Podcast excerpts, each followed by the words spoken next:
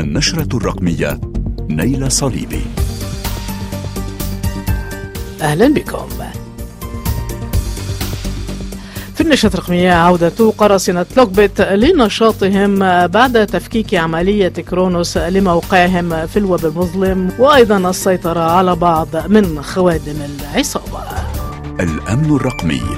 بعد أيام من إعلان جهاز الأمن البريطاني National Crime Agency ومنظمة الشرطة الأوروبية يوروبول عن إزالة موقع الويب المظلم لمجموعة القراصنة لوكبيت والسيطرة على 34 خادما في عملية كرونوس أكدت العصابة عودتها لنشاطها الإجرامي وأنها ستستأنف عمليات الابتزاز بواسطة برامج الفدية ونشرت المجموعة رسالة توضح فيها بأن الإهمال الشخصي وعدم المسؤولية في تحديث ثغرة أمنية حرجة في نظام اتش بي القديم الذي تعمل من خلاله بعض خوادم العصابة أدى إلى تعطيل نشاطها وإلى فقدان بعض الخوادم التي تعمل بنظام ال PHP عبر عملية كرونوس.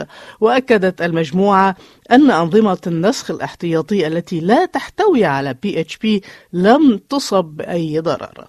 هذا وأعلنت مجموعة لوكبيت عن موقع جديد في الويب المظلم عملية كرونوس قامت بها National Crime Agency البريطانية بالتعاون مع الشرطة الأوروبية يوروبول ومكتب التحقيقات الفيدرالي الأمريكي بالإضافة إلى منظمات أمنية متخصصة في مكافحة القرصنة السيبرانية من اليابان وألمانيا وفرنسا وغيرها من الدول.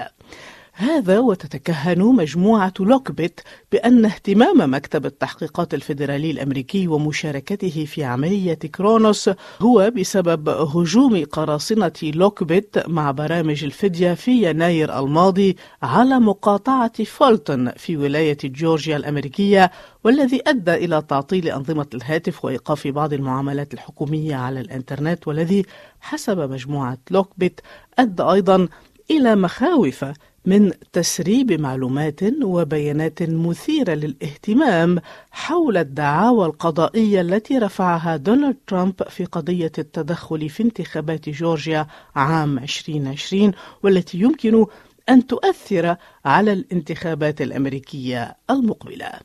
هذا وأعلنت مجموعة لوكبيت أنها تخطط لتشديد الأمان لبنيتها التحتية والتحول إلى إطلاق برامج فك التشفير يدويا وستعمل المجموعة حسب بيانها على استضافة مجموعات القرصنة من الشركاء المنتسبين على خوادم متعددة وتزويدهم بناء على مستوى الثقة بإمكانية الوصول إلى نسخ مختلفة من الخوادم والبيانات. وأذكر أن من بين نماذج أعمال مجموعة لوكبيت تأجير برامج الفدية لمجموعات قرصنة مستقلة أو منتسبة للمجموعة والتي تدفع للوكبيت نسبة مئوية من الفدية التي تم الحصول عليها. وعلى الرغم من هذه الإعلانات يمكن اعتبار أن عملية كرونوس وجهت لعصابة لوكبيت ضربة قوية لسمعتها وأعمالها. فحتى ولو تمكنت من استعادة الخوادم التابعة لها فإنها لن تتمكن من استعادة ثقة مجموعات القراصنة للانتساب أو استخدام أدواتها والاستمرار في جني الأرباح عن طريق جذب مجموعات القرصنة الأخرى. ولمزيد من المعلومات الروابط متوفرة في صفحة النشرة الرقمية على موقع الإذاعة.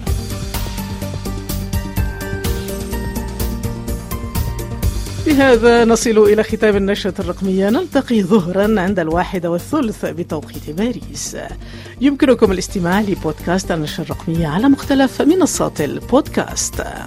للتواصل مع النشرة الرقمية عبر منصة لينكدين وعلى تويتر وماستودون وبلو سكاي at صليبي وعلى صفحة النشرة الرقمية على موقع مونتي كارلو الدولية mc دولية dot com.